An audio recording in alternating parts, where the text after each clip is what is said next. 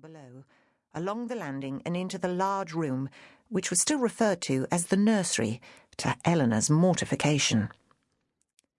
Eleanor's bed was situated to the right of the fireplace, and Nanny's was to the left, hidden behind curtains that acted as a room divider and gave her a little privacy. Small rugs were placed strategically on the polished wooden floor, and at Eleanor's end of the room there was a toy cupboard and a few shelves which contained books and a variety of small toys, from board games to knitted animals. Pride of place went to an ancient rocking horse. There was a large metal fire guard around the fire, and a few garments were airing on a wooden clothes horse. Mamma said Papa was wonderful. And so he is.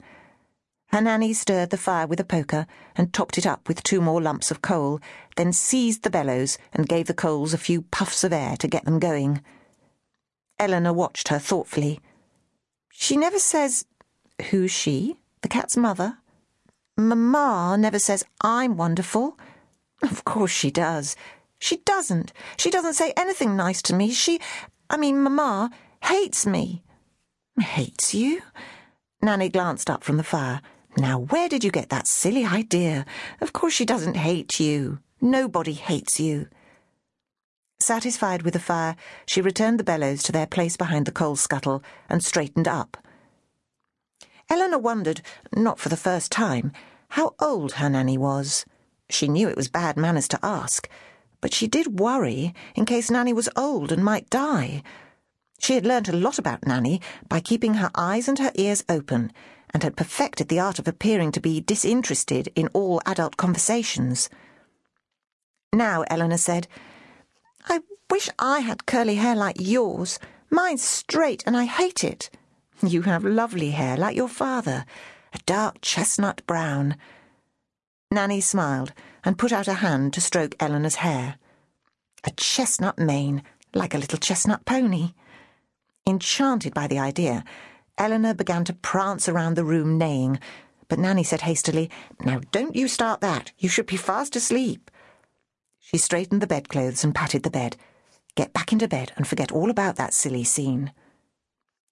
But why is Mamma so cross? She's just upset. I expect she has a bad headache. You know how she is when she's unhappy. She's always cross with Papa and me. Sometimes she cries. Nonsense. And she gets cross with you. What are you saying? She hardly says a word to me. Well, that's what I mean. That's because she's cross. Nanny rolled her eyes despairingly. Your mother gets upset easily. She's. she's very sensitive.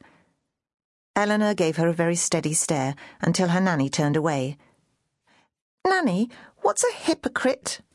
It's nothing for little girls to worry about.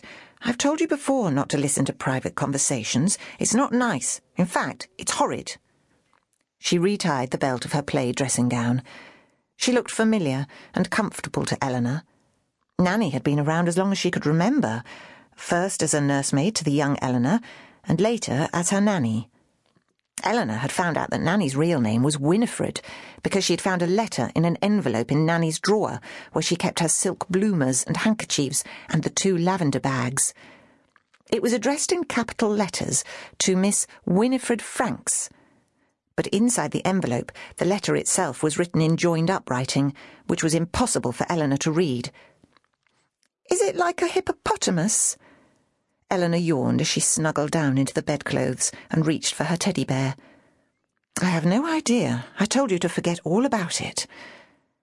Nanny stared at herself in the mirror above the fireplace, sighed, and tidied a few stray wisps of hair. Eleanor said sleepily, I might be having a baby brother. Will the same stork bring him? A stork brought me, a nice friendly stork. He had a long beak but he didn't peck people. Papa told me. Nanny turned abruptly to stare at her, obviously startled by the snippet, and Eleanor felt a small flash of triumph. A baby brother? Don't be silly. Are you sure? Papa said she'd changed her mind. Suddenly, Nanny looked annoyed. Spying again. How many times have I told you about that? How long were you sitting on the stairs, for heaven's sake? I didn't hear you get out of bed.